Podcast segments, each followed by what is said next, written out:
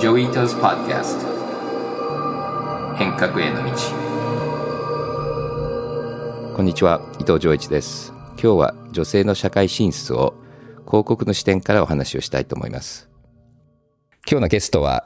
NextGen のクリエイティブディレクターの辻愛沙子さんです。よろしくお願いします。まず辻さん、はい、あの、なんかメディア見てると、 creative activist とかっていう言葉も使ってるんですけども、はい、その、クリエイティブディレクターとか creative activist の話、ちょっと説明してもらっていいですか、あ、ありがとうございます。えっと、普段はアルカという会社をやってまして、アクティビズムカンパニーみたいなことを目指して、今、あの、クリエイティブを中心にやっている会社なんですけど、なかなかビジネスで、アクティビズムとかアクティビストみたいな言葉を聞くことって、そんなに多くないというか、なんか、プラカード持って署名活動みたいなイメージがすごくどちらかというと強いと思うんですけど、あの、もちろん個人としては普段報道番組出てたりすることもあって、社会活動いろいろやってたり、あの、街頭演説したりとかもあるんですけど、こと仕事で言うと、普段デザインを作ったりとか、企画考えたりとか、内装のディレクションやったりとか、いわゆる、まあ、作るとか表現するとか、何かを届けるとか、それこそ今日のテーマ通り、まあ、広告で言うと、文字通りの広く告げるっていうことを、まあ、なりわいとしている、あの、仕事をしているので、なんかそういうこう、誰かに何かを届けるとか、当事者を増やしていくっていう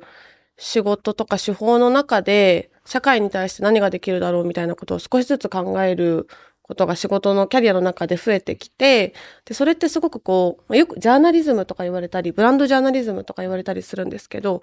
そういうなんか、ジャーナリズムって結構視点的なもので、アクティビズムってもうちょっと私の解釈なんですけど、うんうん、アクションに基づいたものだったり、こう、実際の視点を与えるっていうこととか、視点を届けるってことでだけじゃなくて、その上でじゃあどんなアクションをしていくのかっていう、もうちょっと能動的なもののイメージで、当事者の声を増やしていくっていうか、なのでそういうこう、うん、アクションが伴う社会変革をビジネスの側から何かサポートできないかなっていうことを考えながら仕事をしてる。はい。そう、あの、おっしゃる通り僕もニューヨークタイムズのボードをやってたんだけども、はい、やっぱりニューヨークタイムズって古いメディアはとにかく中立な立場、はいうん、で、事実を伝えるっていうのではい、で、ブロギングとかソーシャルメディアで視点を持つようになって、はいうん、やっぱりジャーナリストはアクティビストになっちゃいけないっていう話結構してるよね。うん、はい、でもやっぱ、あと最近こう SDGs だとか、パーポスとかみんな会社のこと言ってるので、はい、なんか何かやっぱり社会的なアクティビズムがない会社ってダサいっていうイメージって今あるよね。うん、本当にそうだと思いますし、なんか日本の企業、まあ、どこの国がいいっていうわけじゃないですけど、日本の企業ももうちょっと寄りで見たビジネスパーソンもこれは教育の問題だと思うんですけど、意思を持つみたいなことがなかなかないなっていうのはすごく感じていて、さっきおっしゃってたこう、アクティビストにならざるべしというか、中立であることが大事っていうのが、まあ、ジャーナリズム、ジャーナリストの視点で言うと、まあ、ある意味、それはそうかもしれないですけど、ただやっぱり企業とか、ビジネスパーソン個々人で言うと、やっぱり意思を持つことっていうのがそもそも大前提なんじゃないかなと思ってて、パーパスって言葉通りで、まあ、何のためにそのビジネスをやっていくのかっていう根底だと思うんですけど、ただやっぱり教育の中で平均点を求められたりとか、こう、あなたはどう思うのっていうよりかは、なんかこう、正解を求められたりとか、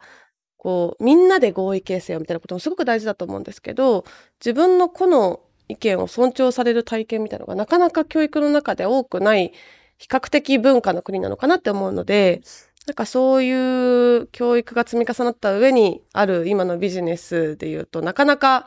こう、意思を表に出していいんだとか、そういうことがビジネスを加速させていくんだっていう感覚がなかなか持ちづらいのかなと、特にソーシャルの軸で言うと感じてます。うん、なるほど。はい、で、今までやられてきたプロジェクトで一番それを表現できているのってなんか紹介してもらっていいですか？ありがとうございます。一挙手一投足頑張ってやってるつもりなんですけど、何が一番大きいかな？でも、やっぱり意思を表明することって勇気がいることではあるので、私自身っていうこともそうなんですけど、クライアントさんがそういう意味で言うと、そういうアクションができる企業さんはやっぱどうしても限られてくるし、どのクライアントさんも本当すごいなと毎回思いながらやってるんですけど、例えば2019年の時でしたっけね、やったミルボンさんっていうヘアケアの商材、カラー剤とかトリートメントとかを美容室に卸してる 2B 向けの企業さんで、ミルボンさんって会社があるんですけど、そこの企業広告を作らせていただいた時に、女子力って何だろうっていうキャッチコピーの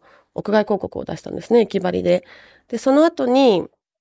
えっ、ー、と、いろんな方をキャスティングして、例えば、当時整形を公表された直後だったタレントさんとか、えっと、もともと大きなアイドルグループにいて、その後、脱退されて、今、赤い髪の毛のショートカットされてアーティストやられてる方、いいわゆる、こう、アイドルっぽい髪型とかヘアメイクじゃないと言われている感じのこうアーティストの方だったり、結構こう、ポップなキュートな独特の世界観を表現してらっしゃる YouTuber さんだったり、まあ、いろんな方々、いろんな女性たちをキャスティングしたんですけど、なんかこう、いわゆる女子力って言われて、特にこれ日本語で言うと、なんか、三歩下がって控えめで、ハンカチは常にアイロンがかかってて、みたいな、サラダ取り分けますみたいなイメージが、いわゆるジェンダーロールがすごくはっきりしているものとして描かれることが多くって、例えば Google 画像検索すると、女子力って見ると、すごいこう、わかりやすいそういう女の子像。ちょっとステレオタイプっぽい画像がたくさん出てくるんですけど、英語に直訳するとガールズパワーになるじゃないですか。ガールズパワーで画像検索すると、もっとなんかワンダーウーマンみたいな、すごい強くてかっこいい自立した女性たちの絵が出てくるんですね。画像検索だけでも。で、それぐらい、なんか私たちの頭の中で勝手にこれはこういうものって思ってるステレオタイプとか、美しさとかもそうですけど、なんか本当はそこに縛られる必要なんてない。でもそれに苦しめられてしまってる状況ってたくさんあるなと思ってて、なんかそういうことを、あの、ヘアケアの商材の会社さんなので、美しさのそういう縛りを少しでも解放できるアクションがやりたいねっていうことで、あの女子力って何だろうっていう問いかけのコピーの広告出してみたりとか、いろんな強さとかいろんな美しさを表現している女性たちにフィーチャーしたえっ、ー、と、屋外広告作ったりとか、なんかそういうアクションをやってみたんですけど、そこまでのストレートなメッセージとか意見を届けられる企業さんはすごいなと改めてあの思った次第です。ね。ねそれって、朝子さんの考えとか視点なのか、はい。はい、そのクライアントなのか、あと、クライアントに自分に合わせてくるのがポリシーなのか、はい、クライアントとこう話が合わなかったりするとどうするのかとか。あそれはいろんな視点があるなと思ってて、まあ、一番は、生活者の、その企業さんが普段届けている生活者の人たちって誰なんだろうっていうのをまず考えて、その人たちが自由に生きられたりとか、その人たちが少しでも痛みを感じなくて済む、取っ払うべき障壁ってどこなんだろうかっていうのを次に考えて、で、その壁をどうやったら取り払えるのかとか、その壁が、まあ、たくさんあったりすることもあるので、例えば、おむつの商材とかだったら、うん。あの、ターゲットは、まあ、お母さんだったりお父さんだったり親子世代になっていて、でも、じゃあ実際に購買層を見てみると圧倒的に女性に偏ってます。じゃあここには何か、その壁なるものがあるんじゃないかとか、逆に言うと、じゃあ、最初から購買層が女性たちなので、お母さんたちが普段抱えている大変なことってなんだろうみたいなことをツイッターで検索してみたりとかすると、子育てのこんなところが大変とか、おむつ捨てる場所がなくて困ってるとか、まあ、いろんな障壁があると思うんですけど、じゃあどこの障壁に今回はフォーカスを当てて、それを取り除くのか、あるいはそれを広く社会に届けて、問題を可視化して、そういう声なきものにされてしまっている痛みを社会ごととして関心を高めていくアクションにしていくのか。まあ、いろんな手法があると思うので、今回はどのお客さんの層に向けて、さらにどんな痛みに目を向けて、どんな壁をどういうふうに取り払うことにアクションしていきましょうかね。例えばこんなことがあると思うんですけどっていうのは私の視点からご提案をして、でもやっぱりあくまで私は社会をこうしたいっていうよりかは企業さんの主語で届けていく広告なので、やっぱり企業の主語でも私の主語でもなく、その企業さんが届けているお客さんが抱えている痛みっていうのが中心にあるので、うん、一応その三方よしの接着地点を見つけるっていう感じですね。でも、朝子さん自身がアクティビストで、い、ろんなクライアントワーク通して大きく社会を変えようとしてるのか、はい、社会を変えようとしてる会社をこうサポートするサービスプロバイダーか、まあ、ちょっと微妙に違うけど、どっちかっていうとどっちなんだ、ね、難しいですけど、うん、私個人で言うとどちらかというと前者で、でも、会社で言うと、自分でやってる会社なのでちっちゃい規模なんですけど、会社で言うと後者の視点で会社をやっているので、一応両方目線的にはあるなと思ってるのと、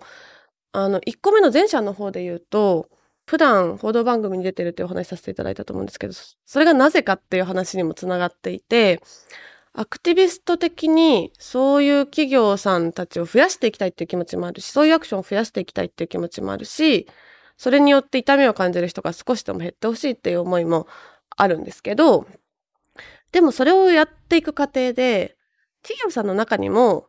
そう思ってる人は当然たくさん、私がロビング活動するまでもなくたくさんいらっしゃって、でもその人たちが、そういうアクションができない障壁みたいなのがまた企業の中にもあったりして、例えば、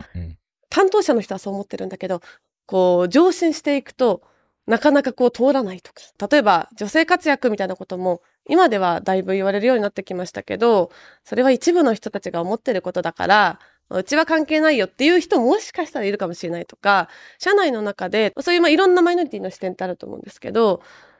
その担当者の人は思ってても、社内でそれをどういうふうに動かしていったらいいかっていう障壁があったり、逆に言うと、その企業が思ってても、意思を明確にするっていう文化ではなかなかなかったりするので、悪目立ちしてしまわないかとか、良かれと思ってやったのに炎上しないかとか、議論を炎上って捉えがちな文化だったりするので、なんかそれがリスクにならないかとか、株主の人たちになんかネガティブな影響がないかとか、あるいは生活者の人たちに、こう、なんて言われるかとか、っていう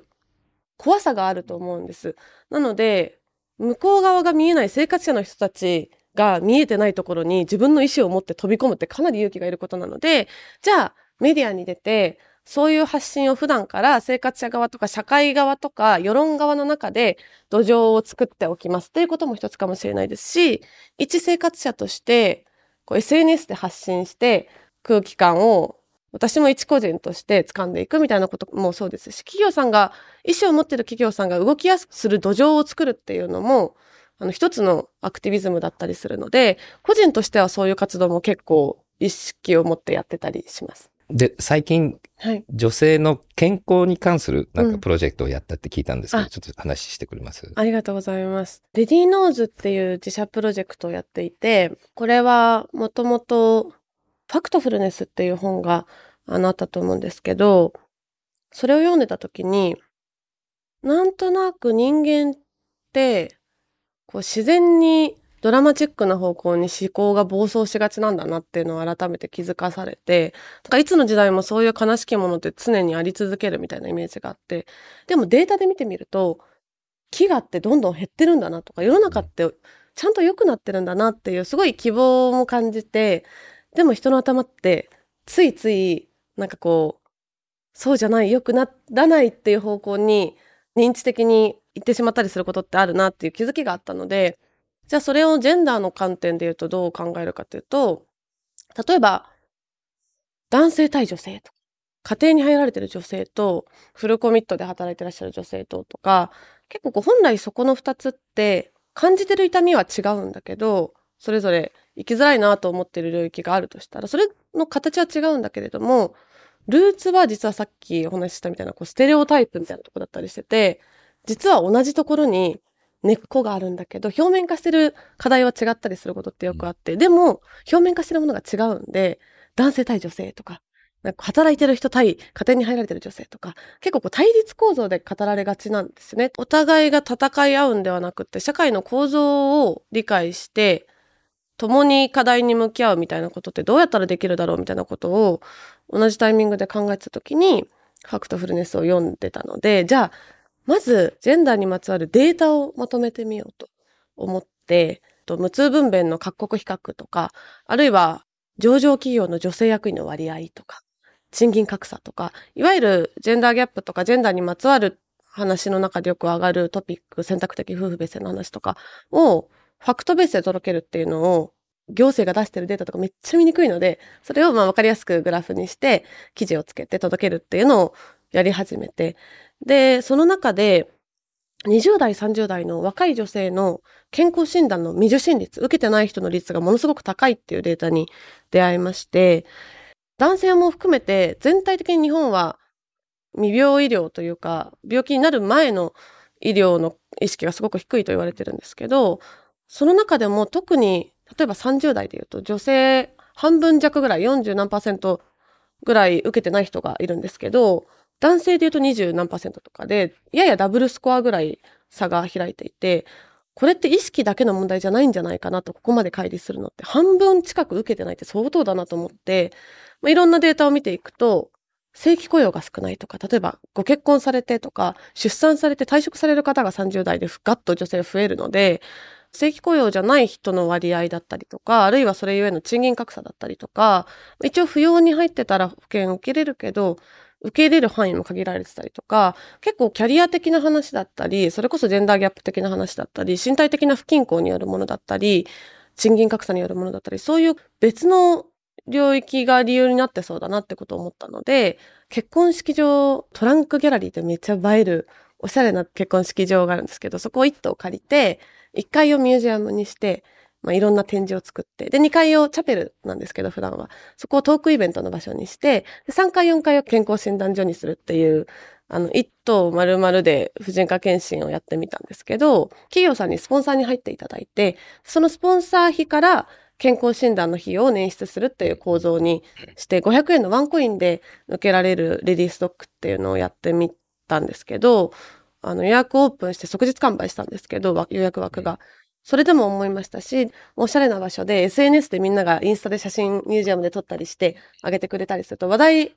にもなっていくので、これ何ってなって行ってみたいってなったりすることもあったりして、北風太陽両方のアプローチを一つの場所でやっていくと、何か変化の起点みたいなものって生まれるんだなっていうの、ポップアップだったのでサステナブルなものじゃないんですけど、私自身の学びにもなった取り組みでした。ということで、ちょっと前半私がたくさんお話してしまったので、今度ちょっと私からもういくつか質問させていただけたらと思うんですけど、仕事を始めたのが、大学在学中の時で、はい、一番最初会社員から始まって、その途中で独立したんですけど、大人になってから学びたいことみたいなのがすごく増えてきていて、実際教科書の中でとか授業の中でやることよりもフィールドワークしたいみたいな。気持ちがすごく強くて、実際に仕事を始めてみたら、学びがすごい外にたくさんある、なって、あの、すごい、息ができるみたいな感覚に仕事始めてなったんですけど、ただ一方で仕事をたくさんやっていく中で、今、6年目か7年目ぐらいなんですけど、仕事すればするほど、逆に学んでみたいことアカデミア的な領域の中で学んでみたいことがすごく増えてきていて、特に人文学系のことだったりとか、社会学系の話だったり、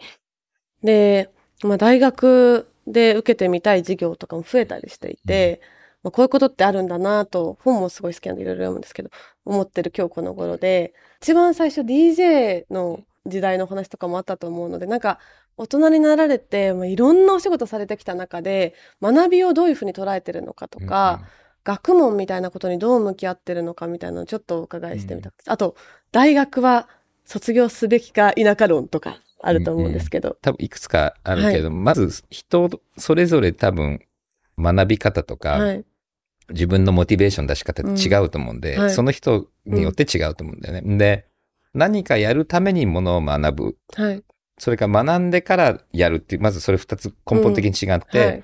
で、やっぱり準備全部できないとやりたくない人たちと、ちょっと失敗してもいいから学びながら、これまず性格の違いがあるし、はい、あとは、ちなみに、りょうさんどっちですか？僕はもうやりながら学ぶ。あ、一緒です。で、で、で学ぶことが楽しみっていう人って結構、うんはい、まあ、それが一つのプロジェクト型がいて、はい、ただ、あと世の中の変化が遅いと、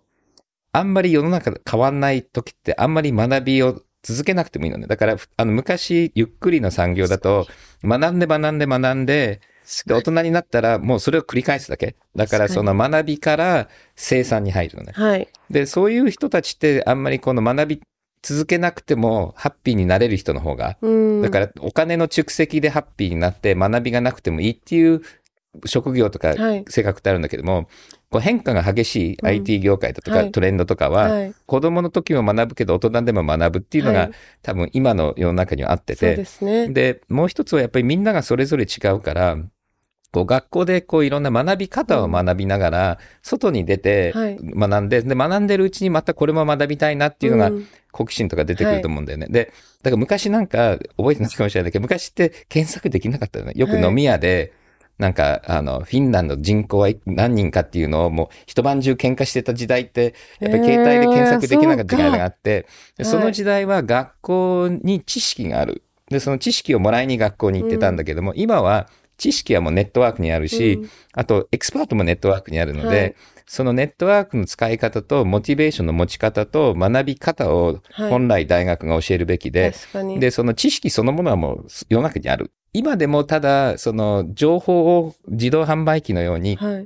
子供に押し込んで、それを試験で検証するっていうのって、うん、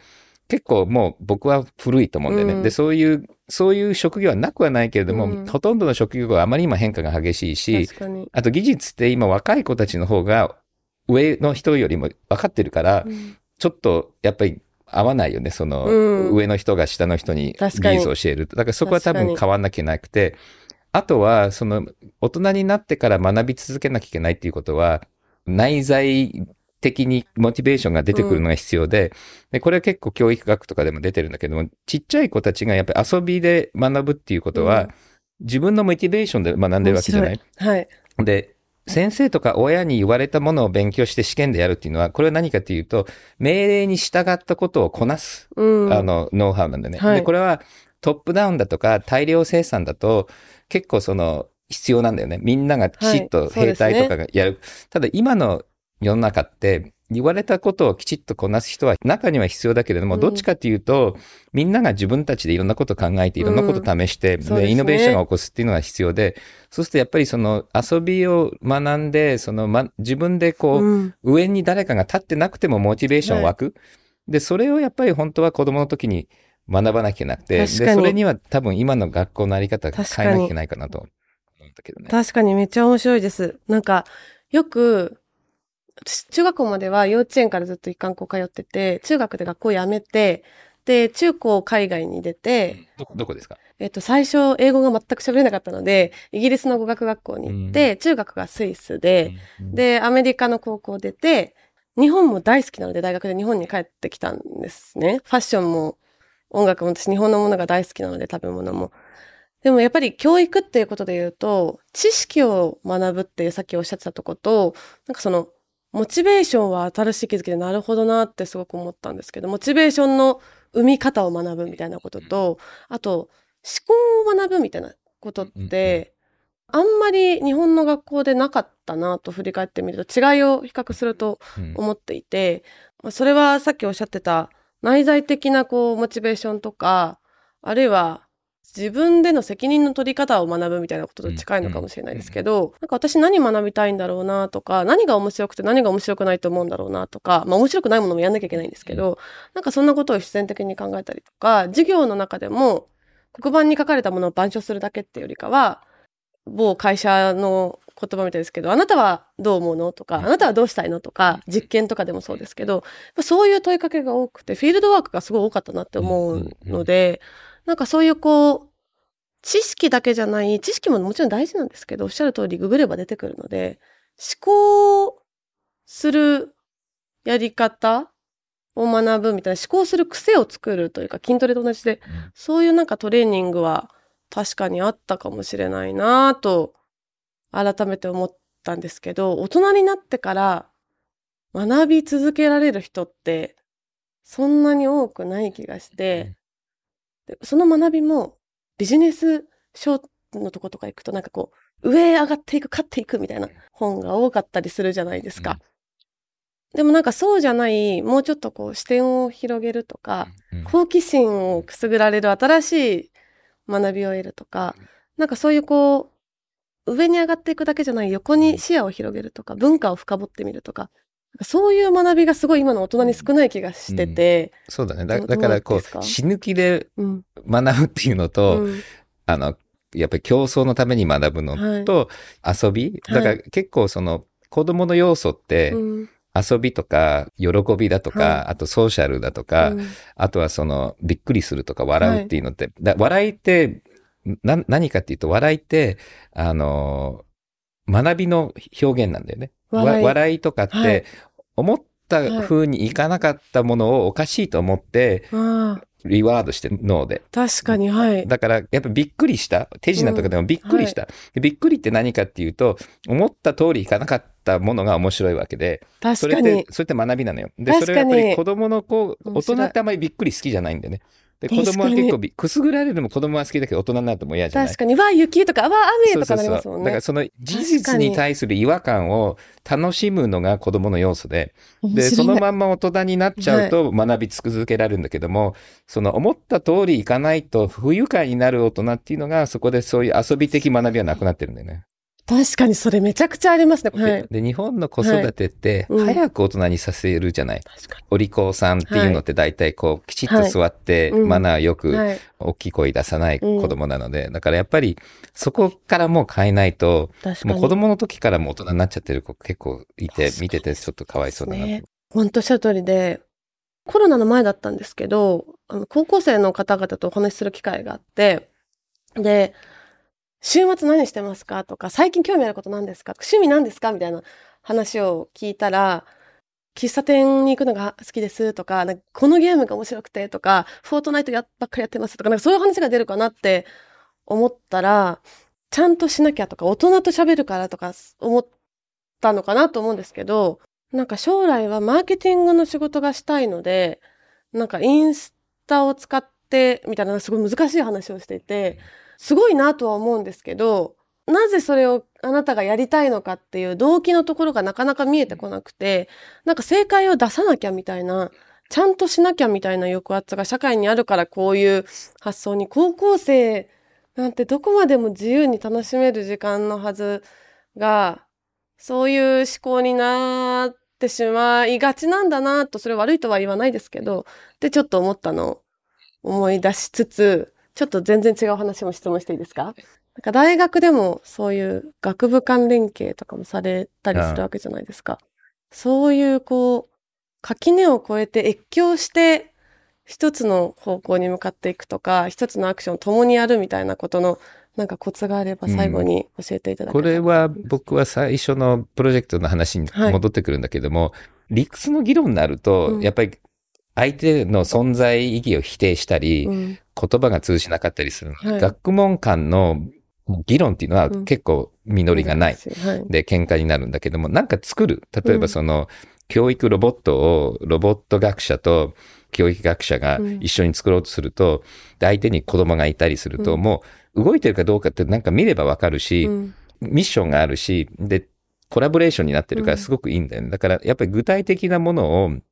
あの、みんなで作って、作りながら学ぶ。うん、で、自分の建築家ってそうなんだよね。やっぱりこういう、こう、はい、木材の専門家だとか、うん、デザイナーだとか、はい、いろんな人たちがコラボレーションして建物ができて、うん、それが美しくて機能的なエネルギー、比率がいい、なんか建物ってみんな美しいと思うのと同じで、だからやっぱりものづくりだとかプロジェクトを中心に置くと結構こういうあの異業種のコラボレーションもできて、で、メディアラボの時は僕ら、あの、はい、 antidisciplinary って言って、脱専門性。だからその今までみたいに、この大学ってこう、どんどんどんどん狭い分野をどんどん深く掘っていく。でその間の空間の方が実は広かったりして、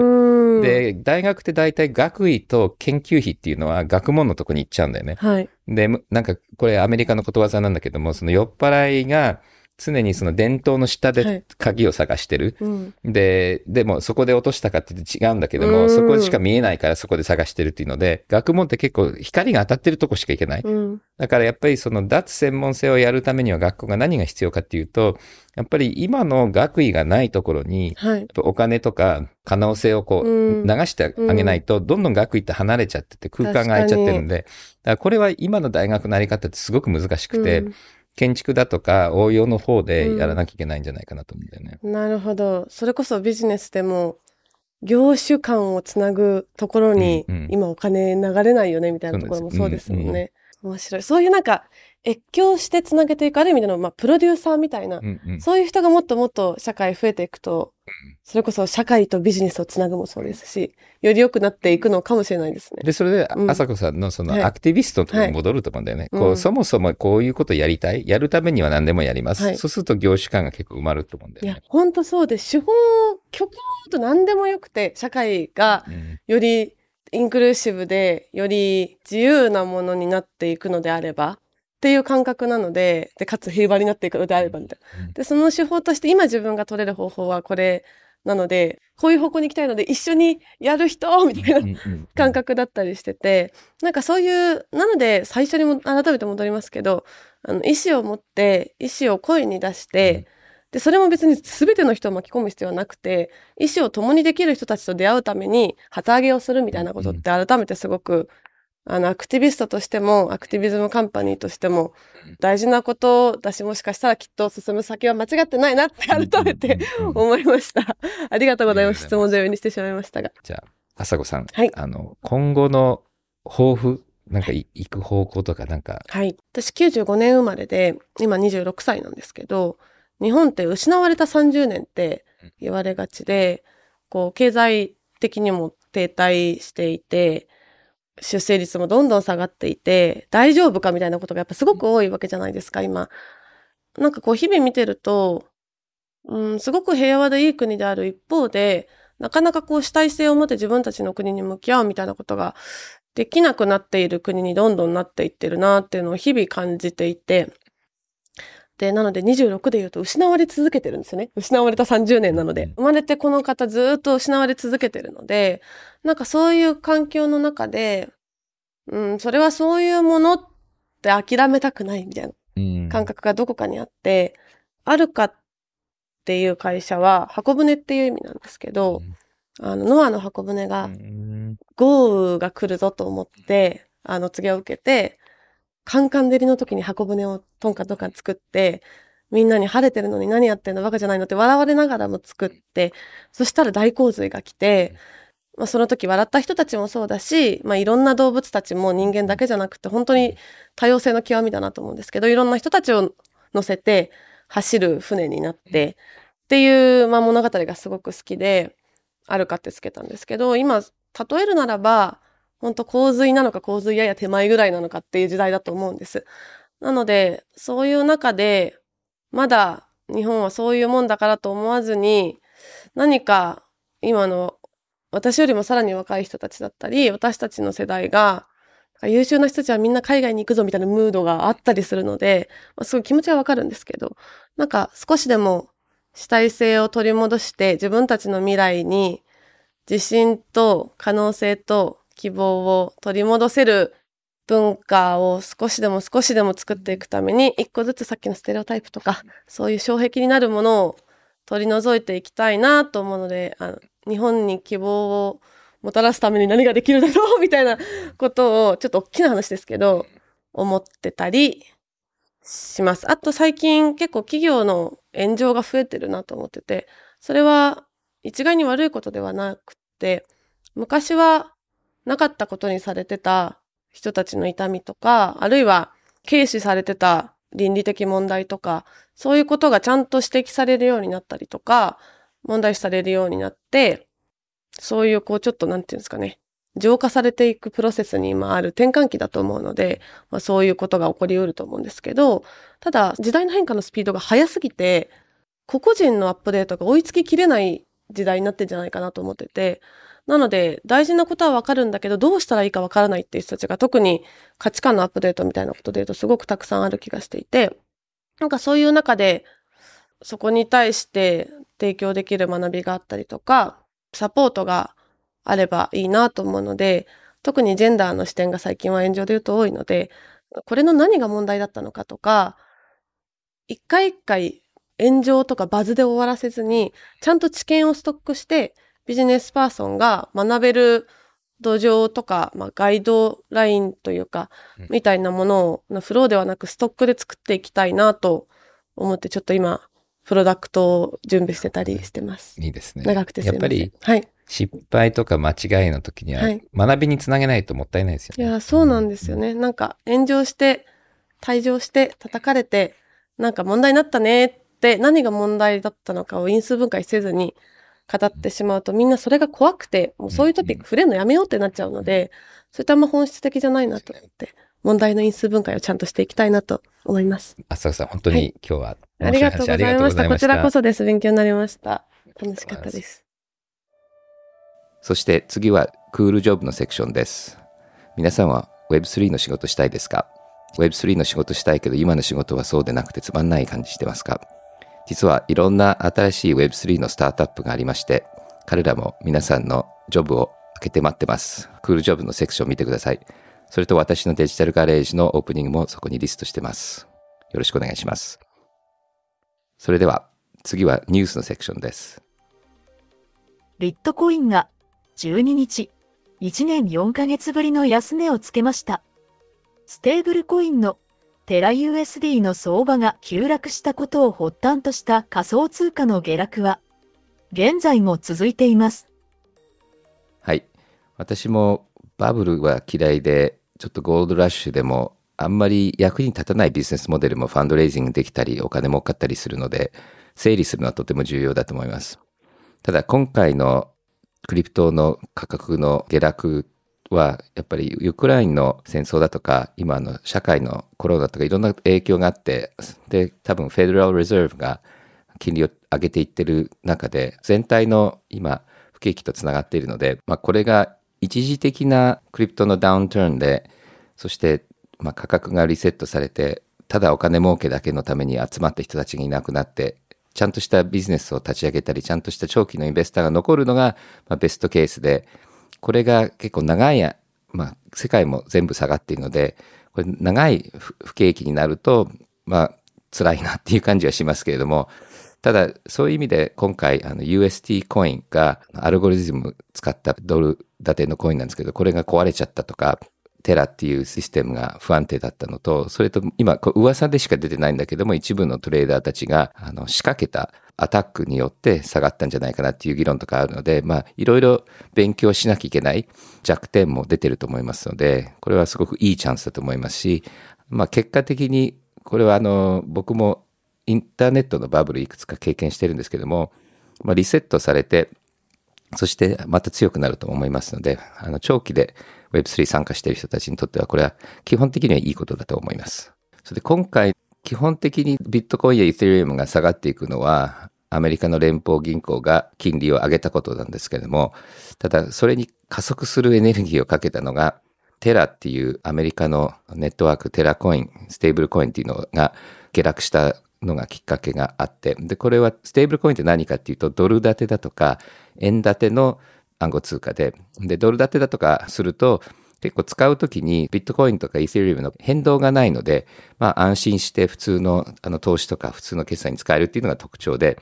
ただドル建てのステーブルコインにはいくつか種類があって、大きく分けると、ドルを口座に入れて、その口座に入ってるドルに、1ドルに対して1ドルの仮想通貨が発行されて、それを例えば USDC っていうのは、例えばサークルっていう会社がやってるのがあるんだけど、そのコインをサークルに持っていくと本当のドルすぐくれるっていう、裏にドルが全部ちゃんとついてるステーブルコインと、アルゴリズムで裏にはいろんなクリプトだとかいろんな複雑な資産があって、そしてアルゴリズムで常にあの1ドルと同じ価格に動かしていくっていうようなあの設定もあって、そうすると全体的にクリプトが下がっちゃうと、ドル向こう側に持ってないので、向こう側に持ってなきゃいけないものがないのに持ち込まれると、下がっていく可能性があるんですね。で、結構複雑なアルゴリズムで常にそのステーブルコインが1ドルの価格に設定されるように、この需要と供給をこうバランスしてるんだけども、あの、そもそもの裏付けにあるものがなくなって、誰かが攻撃しちゃうと下がっちゃうんですよね。それで1ドル以下に下がっちゃうと、みんながパニックしてどんどん下がっちゃうっていうので、僕が知ってる限りで一番スピードが速い下落だったんですよね。で、結構そのステーブルコインっていうのはいろんな国はこの暗号通貨の不安定なところは嫌だけど、ステーブルコインって分かりやすいかな、どうしようかなって、ややステーブルコイン、ひいきな、まあ、政治家とか法律作りの人たちはいたんだけども、まあ、これがきっかけに、ステーブルコインってやっぱりどうなんだろうっていう話は出てくると思うんですけども、ただ、このアルゴリズムを使ったステーブルコインと、実際に裏にフィアットが裏付けされてるステーブルコインって全然違うんで、裏付けがあるステーブルコインは全然僕は心配しないので、ただそれはちゃんと監査されて、規制されるといいかなとは思います。岸田首相はこのほど、ロンドンの金融街で行った講演で、ブロックチェーンや NFT、メタバースなど、Web3 推進のための環境整備を進め、制度や規制を今後3年間で大胆に見直す考えを明らかにしました。はい。この岸田総理のスピーチってとってもいろんな意味で良くて、で、ブロックチェーンとか Web3 の話をこんなにしっかり話したのは、もしかしたら先進国のトップの中では一番はっきり言っているので、僕ら的にはとても嬉しかったと思います。で、これは、この間何回か話が出てる NFT ホワイトペーパーとか、あの、平さんとか平井さんとか、塩崎先生がやってる勉強会がここに出てきてると思いますので、まあ、彼らの活動はすごく僕は感謝してます。ただ案外この Web3 の話は日本のメディアでは報道されてないっていう話を聞いたので、もうちょっとあの日本はここでリーダーシップが取れる。で、あの総理が言ったことを今度官僚のあの人たちがちゃんと法律にして改正をしていかないと、まあ、形にはならないと思いますけれども、オープニングとしてはすごくいいので、あの応援していきたいなと思います。現代アーティストの村上隆が NFT アートの作品を集めた個展をニューヨークで開催しています。会場には花をモチーフにした NFT 作品など、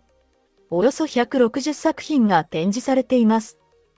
展示はメタバースでも展開され、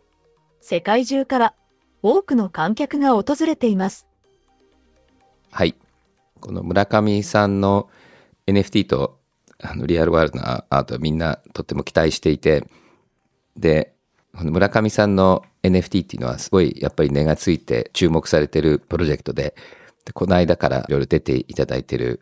河合スカルさんももともと花の NFT 作ってたけど、村上さんが花をやるって発表したらやめたっていうぐらいあの大きな存在で、こうやって出てこられるのはすごく期待してる人たちはたくさんいたと思います。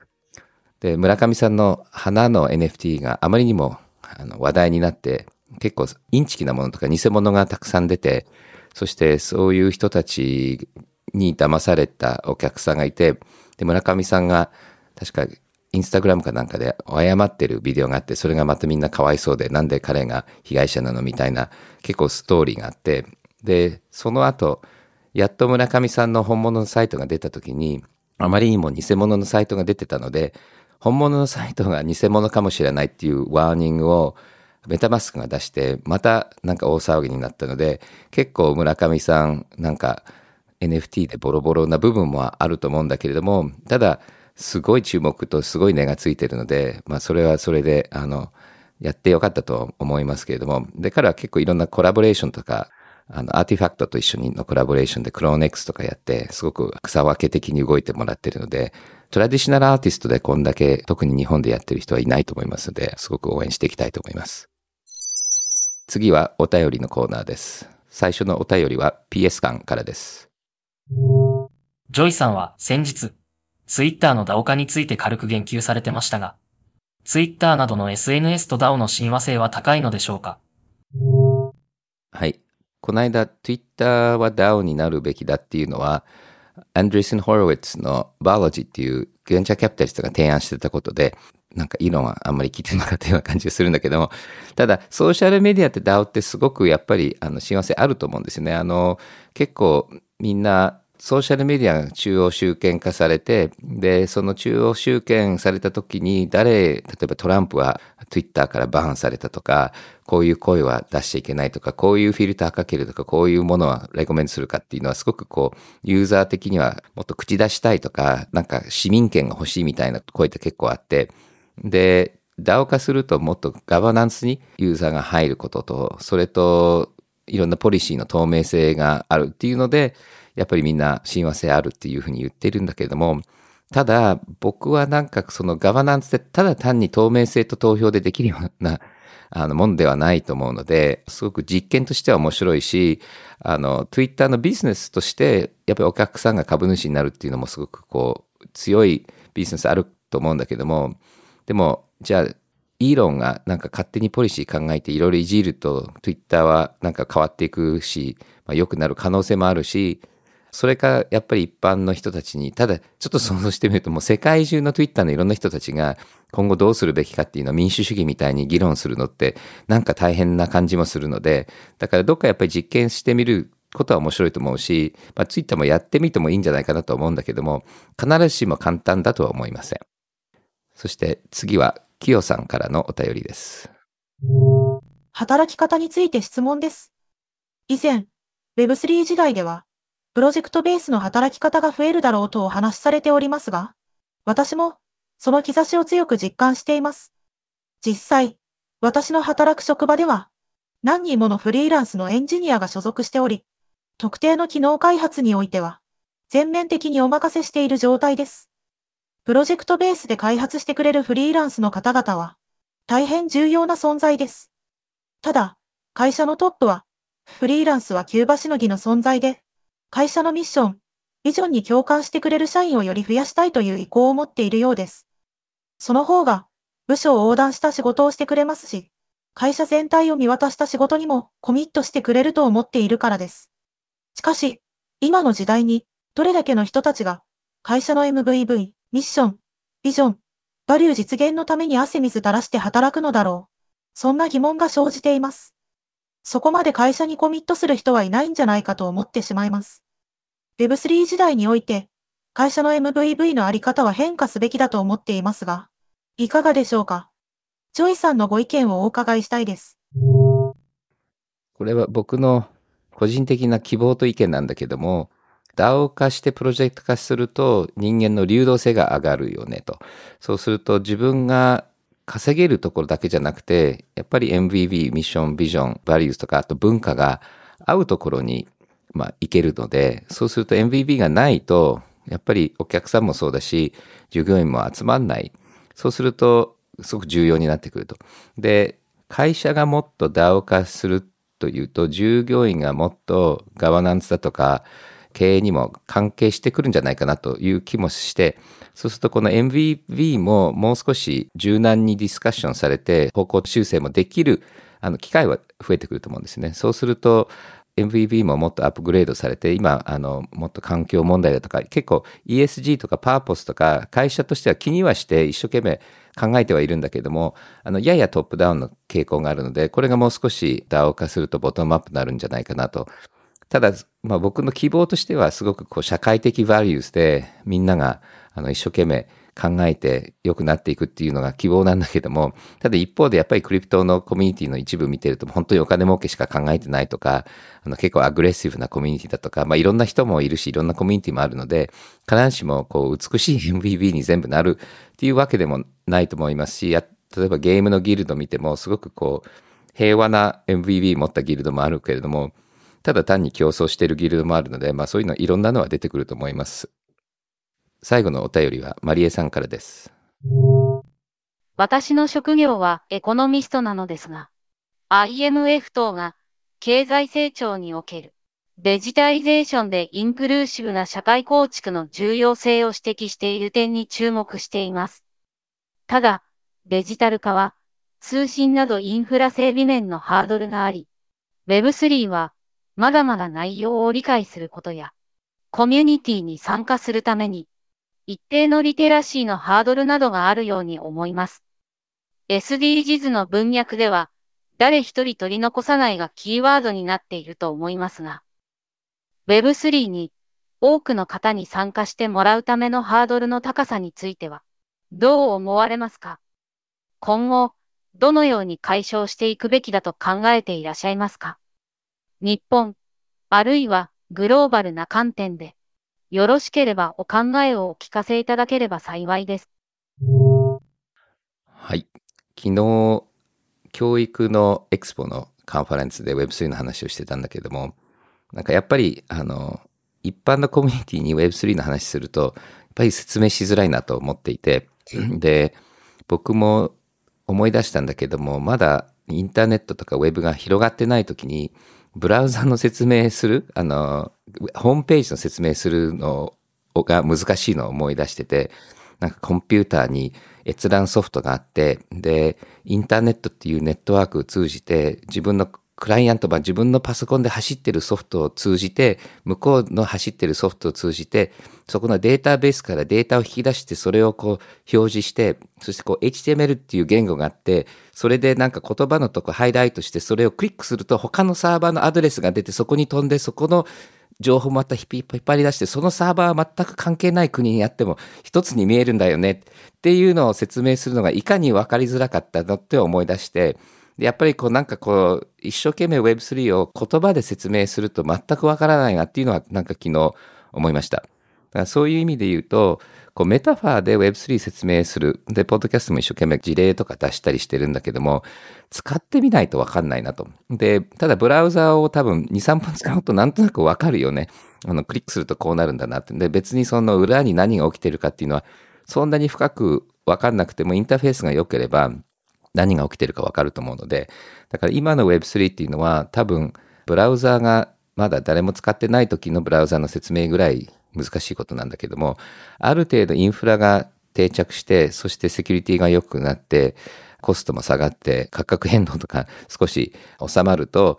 一般の人が今スマホン使えるぐらいの感覚では結構すぐ使えるようにはなると思うので、これはもしかしたら数年かかるかもしれない。で、だからネットで言うと今90年代中旬か前半ぐらいのタイミングなので、溝がやっぱり今はできてくると思うんですね。やっぱりアーリーアドプターがみんなホームページ持ってなかった時にホームページ作った会社だとか、インターネットキャフェがなかった頃にインターネットキャフェ作ったとことか、そういう実験的な冒険をする会社や個人が今出ていく時期で、で、その人たちが組み立てた会社とかスタートアップが多分数年後、一般のみんなにアクセサブルなものを作るので、だから誰一人置いていかないのは、やっぱり中長期的には絶対そうなんだけども、今はまだなんかインフラを開発してるタイミングなので、ちょっとあの溝ができちゃってると思います。それで、で、それは僕はちょっと懸念して心配なのは、今 Web3 作ってる人たちはみんなに叩かれてるのもあって、もういいやっていう感じで、あの、つい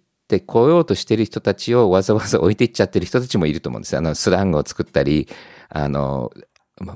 あえて難しくあの説明したりする人もいると思いますので、だからやっぱりこう、ついてこようとしている人たちにはこう手を出して連れて行ってあげるべきだし、で、ついてきたくない人たちは別に軽滅しないで、それでもうだんだんこう分かりやすくなってきた時には、取り残された人たちに手を差し伸べて、ついてこれるようにシステムを作っていくっていうのはとても重要だと思いますし、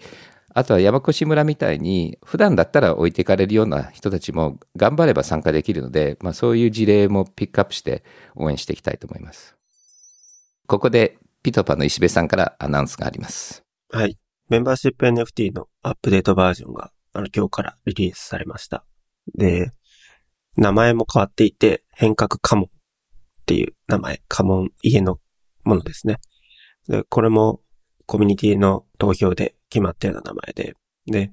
変わってる部分が何かっていうと、えっ、ー、と、NFT にゲーミフィケーションを持たせてるっていうのは面白いかなと思って、で、今日のポッドキャストからもゲーミフィケーションの部分が入ってくるんですけど、具体的には、毎週のエピソードでキーワードみたいなものを発表するので、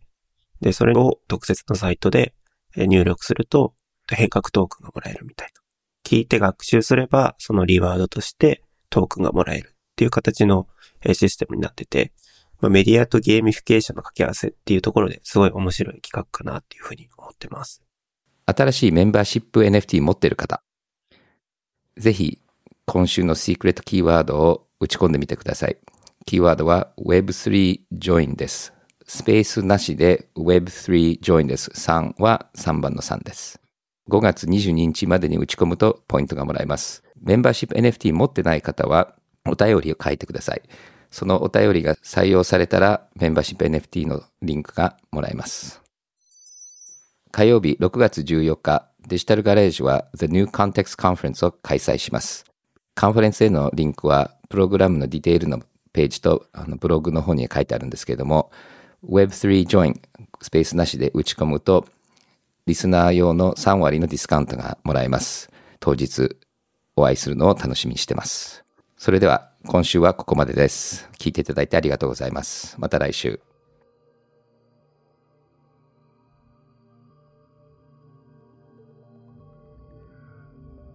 このポッドキャストでお話しする内容は、クリプトや Web3 に関する一般的な情報に過ぎず、これらへの投資の勧誘を目的としたものではありません。また、特定のトークンなどの推奨を目的とするものでもありません。クリプトの投資と売買は、とてもリスクが高いものです。